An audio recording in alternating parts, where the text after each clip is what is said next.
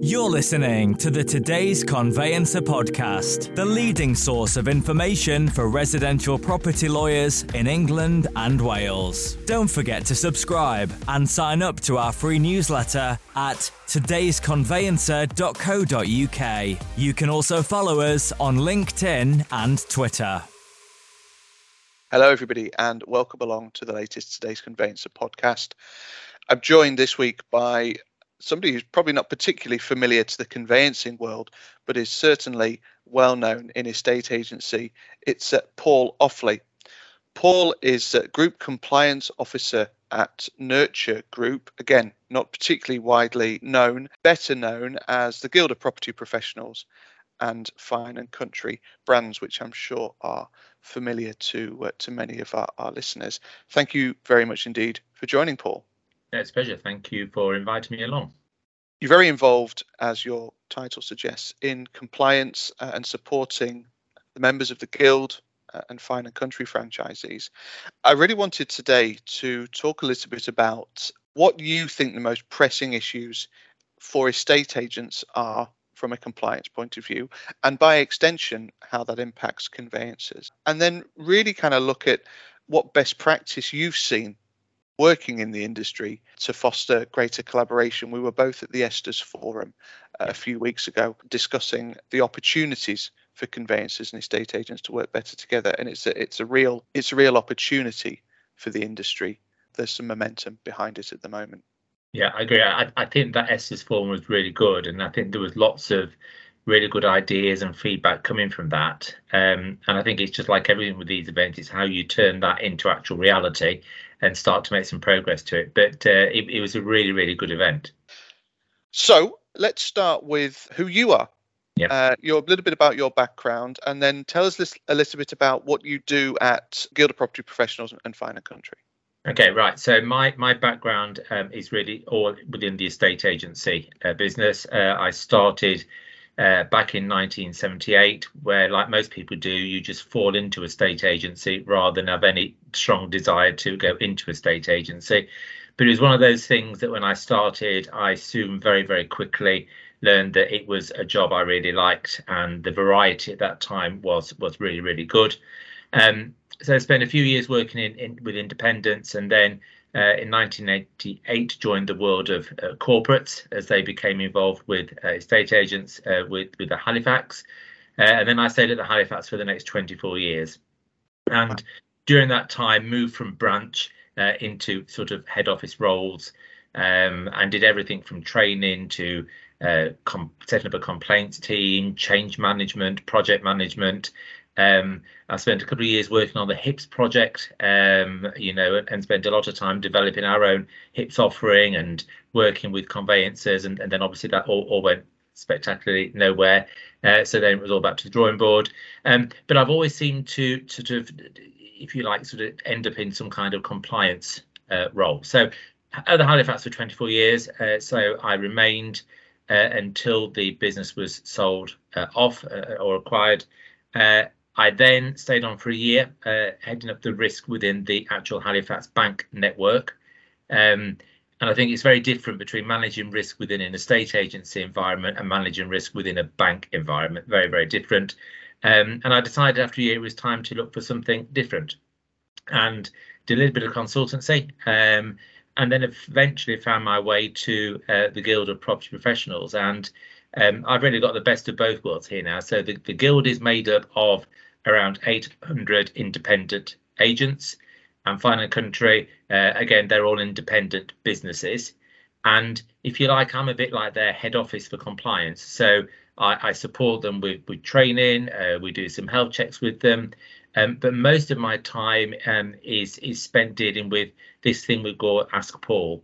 Uh, so they can ask me anything at all on compliance, and it can be a wide ranging of questions um, because they don't have that benefit of a head office compliance function that they go to. So therefore, we, we try and guide them to make sure they're doing everything uh, correctly and compliantly. So, first question is, what are the most pressing compliance issues for estate agents at the moment? That's a really, really good question, and um, it's like the question when you meet somebody in a corridor that you've not seen for ages and tell me what you're working on at the moment. Um, it, it, it really is you know, is it is it money laundering? Uh, you know, because that, that that's very very topical. That that you know we know that we've got to have money laundering processes in place, and we know HMRC, uh, you know, are increasing their activity within the estate agency profession.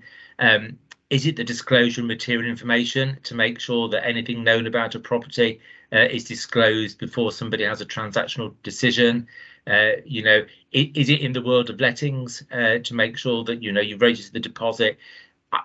I think one of the biggest areas where we see is do firms really understand their risks and do they understand what controls they've got in place to prevent those risks from becoming an issue?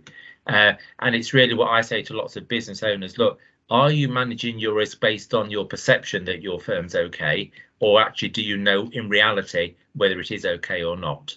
Um, and that is the key thing. And once you know that, you can drill down. I guess money laundering is always up there for residential uh, sales as one of the, the top uh, topics. I think at the minute, um, because we are talking lots about the disclosure of material information up front, that is becoming a hot topic in yeah do we have we got that information uh, where we're going to get that information from um, so I, I, guess that is really the hot topic at the minute i think if you're in wales you probably say your hot topic is all the changes that are happening to uh, the lettings process from the 15th of July. Uh, so, you know, it really does vary based on where you are. And I sometimes find it's really difficult for agents because it's almost like having all those plates that you've got to keep spinning. And sometimes one of them right down the far end of the corner stops spinning and you don't notice it until the flipping plate falls off and you've got to do something about it. So it's just a case of, you know, keeping your eye on absolutely everything that's going on at any one stage. But certainly at the minute, I would say money laundering and getting ready for the disclosure of, of material information. And the National Trading Standards Estate and Lettings Agents team have made their announcements around their expectations, A, B, C, I think they've yes. called it, haven't they, in terms of yes. the stages. Tell us about what A is requiring agents to do, Paul? So, so A is requiring agents to um, have specific information available on property portals and websites, uh, such as the tenure, uh, such as the uh, council council tax banding or the rates payable um, if you're in um, uh, Ireland, um, and it, it's information around the price. Um, now, if something is leasehold, it should go into detail about any commitments that a buyer will have regarding the ground rent, service charges, uh, you know, the, the, the time of the lease, you know, how, how long is the lease for, etc. Um, and, and if I'm honest, this is information that probably agents already have. Uh, you know, I don't think there's anything there that's going to cause anybody any concern, but they've probably got in a, in a variety of formats. Some people may put that on uh, property portals. Some people may not. So I think it's the information is there, but it's just bringing it all together. And I think one of the biggest areas that that, that we've had discussions about is uh, this requirement for a single price rather than a price on application or a guide price. Um, it's actually saying that you know if, if it's 300,000 then that is a price it's got to be so um, I suspect many agents are now busy making sure they've got that data ready so that when their portals have created the fields ready to feed through, they're ready to have that information. And B and C are the sort of the next stages, aren't they? What, what yeah. what's coming down the track? Uh, I think this will be things that uh, are looking at what are potential um, issues that a buyer would need to be aware of. Um, you know, and, and you know, I, am a strong believer in the fact that really this is this is all about, you know, if, if you get the compliance bit for a minute, it's all about doing the right thing for for a consumer. And you know, at some point, if you're selling, you will also be buying. So if you're being asked to provide this information, then you'll find that information helpful uh, when when you know you you next buy your property. And you know, I see so many times that um, something isn't disclosed uh, which does make a difference to somebody's buying, uh, you know, whether they wish to buy that property or not. And then that just either means they pull out of the sale and everybody feels very aggrieved that the sale's fallen through. Uh, it takes longer because those queries aren't always uh, raised at an earlier date. Um, and, and it just creates an awful lot of expense and frustration for everybody, you know, the seller, the buyer, the agent, the conveyancer, the mortgage lender. It just creates problems which um, you know, if I go back to my time at the Halifax when I was working on the HIPS, uh, you know, the HIPS was was really something that was potentially going to solve all of those issues and, and and get that information up front. So, um, you know, I think it is absolutely the right thing to do for all parties. We've heard a huge amount about HIPS over the last couple of years, and upfront information, you know, understandably, is, is was was one element of it. Do you kind of see that there's a potential return to hips or a hips light you know what, what, what do you kind of see is going to happen around that that upfront information and the requirement not only to provide it from the estate agent's point of view, but actually to communicate that to the conveyancer to enable them to make a start, for example, on the contract pack or or even to you know to start raising inquiries. And I think that's a very key point. I think the it's all very well the agent gathering all this information from the seller. I think the key thing is then how can agents and conveyancers work together so that they can share that information and present it in a form that's acceptable to conveyancers uh, so that you really are doing things to help speed up that process. And um, you know again not wishing to keep going back but if i go back to my time when i first started in the late 70s we always had a solicitor when we had an instruction you know, we would never get someone to instruct us to sell the property without them giving us their solicitor's details. And then you'd write to the solicitor, and the solicitor would start to get prepared for when that property eventually sells. So back in the 70s, you were already preparing that, whereas now that seems to have slipped off a bit, and sometimes people don't appoint the solicitor until they found a buyer for it. Um, and then you lose some some valuable uh, time. Um, and again, I think it's it's it's how the two parties can work together, and, and, you know, rather than the agent having to get all that information and then the conveyancer having to get all that information, you know, work together to find a way you can present it in the format that's acceptable to both parties. And I think once we've got that, then you really start to see both parties working together. We're going to come on to uh, best practice in a second, Paul, but I'd, I'd really like to kind of drill into this a little bit further because we've identified two things in the money laundering challenge and the uh, presentation of this upfront information to the conveyancer that really affect both parties. Is there a way that you kind of see that that compliance can kind of smooth that relationship, if you like? You know, this is this is an issue that affects both of them, we're seeing moves towards reliance, which is this ability to use the anti money laundering check that's done by the agent, similarly used further down the transaction. But while the regulators lay the, the blame on the individual organizations, we're going to struggle to see that happen. What else do you think we can be doing that, that can smooth that, that process?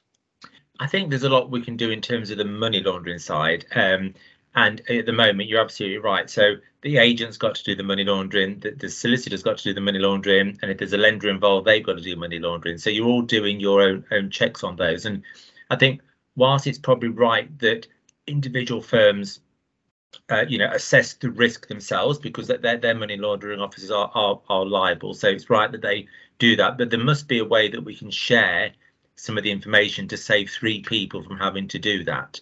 Um, and I think there's a lot of work going on with HMRC um, and the Home Buying and Selling Group and lots of other providers where they are looking at, um, you know, for argument's sake, where it's a little bit like your EPC register, where, you know, if you want an EPC, you log your EPC on the National EPC register and then the agent can go and get it. Why can't you have something where you, you know, you log your ID um, and then you can get give code to people to access that ID. And I know there's an awful lot of work going on with that. But I think with all of this, it's getting different bodies to accept that. Um, so I, I think I think HMRC are probably been a bit slow to act, to embrace digital um, and still reliant on people going in with copies of their passport, uh, passport and driving license. Um, I think we are making progress, but I think that's got to happen to make it more uh, seamless uh, and a more uh, you know open and sharing of information. At the risk of mudslinging.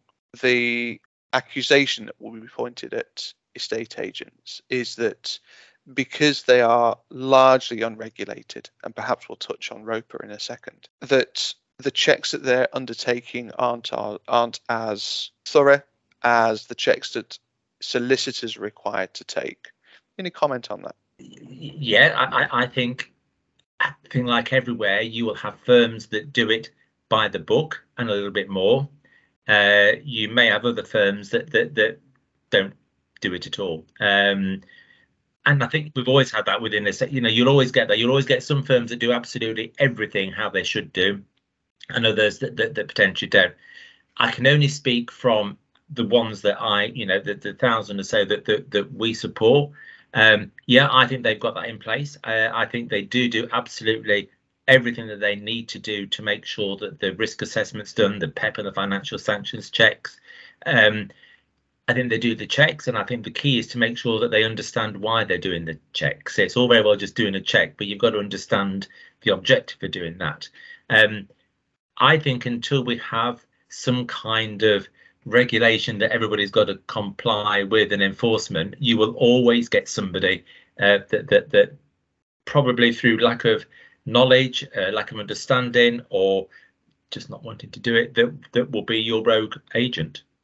Um, and I don't agree with that. I, I, think we've got to do something to put it right. I, am absolutely don't agree with it. And one of the frustrations I get is sometimes somebody will say to me, "I'm doing this right, but I know agents in my town aren't doing it right." And yet HMRC may call and visit me, and not that agent that's not actually doing it right. Um, and it's very frustrating to say we, we're not at the minute all on that level playing field. Will some effort to regulate estate agents put people on a much more level playing field do you think? It's been in discussion for a long time regulation of property agents ROPA. Do you kind of see that across the board and we're not just necessarily talking about money laundering but you know money laundering upfront information the whole process and procedure around lettings do you think uh, regulation would would help with that See, the problem is you can have as much regulation as you like, but if you've not got anyone to enforce it, uh, then you, people will still be able to bypass that. So, um, uh, I'm a great believer in doing things right for the consumer, and that's what it's all about. All these regulations are making sure that the, the, the consumer is treated fairly, and we all do things go right way. And you know, talking about ROPA, you can bring in ROPA, and you can bring in as much mandatory qualifications, you can bring in as much, but you've got to have the resources within the enforcement teams to be able to police that uh, because otherwise people will find that loophole um, and people will uh, go off piece and, and, and not do what they are required to do. Um, I mean, I have to really caveat that because I think most agents do do it correctly and most agents invest a lot of time and support in making sure things done are correctly. And there's a small number that that, that aren't but we really need to have enforcement to make sure that that small number is reduced as much as possible. Um, you know, at the moment, the entire enforcement of everything apart from uh, money laundering is down to trading standards. Um, but trading standards teams in local authorities are trading standards for absolutely everything and, and not just estate agency issues. And I guess they've got, you know, only a, a matter of resources that they've got, uh, and they can only put, you know, resources into wherever they believe is the most, uh, you know, impacting the consumer at that moment in time. So regulation is good, but we've got to be supported by the, the, the resources for enforcement.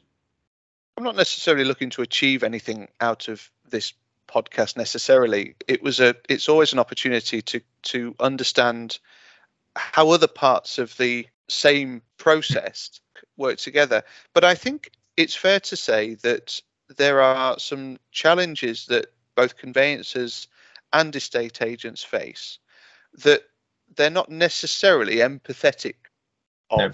And and it would perhaps be nicer to to kind of help both sides to understand better the, the challenges that each of them them face. Your in your role, what best practice have you seen that that's working that agents within uh, the uh, the guild are adopting that's helping them to smooth the process further down the line? I think it's communication. I think it's really about developing that relationship with your conveyancer, whoever that may be. Um, you know, back back in the day, the agents um, I think had a very close relationship with their solicitors and their conveyancers. Um, at the end of the day, you're both looking after that one particular transaction, and you're both there to support that seller and that buyer achieve an exchange of contracts. Um, but sometimes it feels as though maybe the two parties aren't quite aligned on on what they're doing, and I'm sure um, you know, I think it works best where that a the agent knows exactly how they're going to communicate with the conveyancer. Uh, I'm sure the last thing the conveyancers want is phone calls galore from an agent saying, "Can you just give me an update on this case?" Uh, you know, agree a time when you're going to do that, or agree some way you're going to do a case review on these files on a Thursday at 11 o'clock. You know, agree something so that all parties can work together and talk to each other. And I think sometimes picking up the phone to talk to each other is a far easier than sending emails uh, and just relying on something. I think it, it's understanding how both parties can work together. I think from an agent's point of view, it's also ensuring that the conveyancers got the information that they need.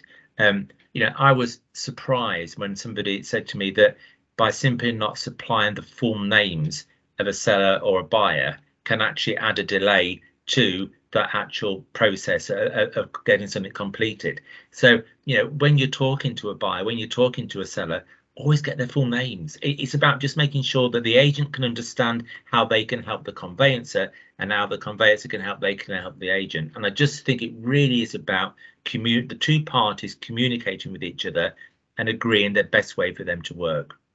I've seen some brilliant cases where um, agents invite conveyancers into one of their meetings. Uh, so we can so people get to know each other and they get to know how they can help support each other. Um, I think it, it, it's creating that better working relationship uh, between the two parties and a better understanding of what each other wants. It was interesting going back to the Estes Forum that those more experienced staff, shall we say, described the relationship as being born out of being down at the pub on a Friday night. That style of, of communication feels very outdated in, in this day and age, doesn't it? How do you kind of see that we can foster better communication if we're not down at the pub on a Friday night? Yeah, and I think it. I think it probably is difficult because maybe in some occasions, you you know, you aren't in the same location as your your your conveyancer, and um, you, you know, I guess back um, in previous times you would instruct a local solicitor within your local town, whereas now that not maybe the case. So, you know, and I'm not at all supporting that everybody should go off to the pub on a Friday night and uh, you know meet everybody everywhere. Although it was it was a brilliant place where you did lots of uh, business. But look at look at what te- technology you've got now. Um, why can't you have a Zoom call with the solicitors? You know, why, why can't you set up something and say, well, actually, yeah, we're not going to come in and see you. And we're not going to get people to travel all over the country. And you may be in a different location to where I am, but that doesn't mean you've got to stop that communication process. So, so why can't the two parties have a Zoom session set up? So even if it's just to get to know the staff um, and get to know the people you're dealing with. Um, I think that's one of the good things that's come out of, of the pandemic is the fact that people um, know people more intimately through zooms because you know you you you're in people's homes you you know you and I have spoken about it. you see people's family their dogs their cats and I just think it makes it more personable and that makes that communication process far far uh, more more easier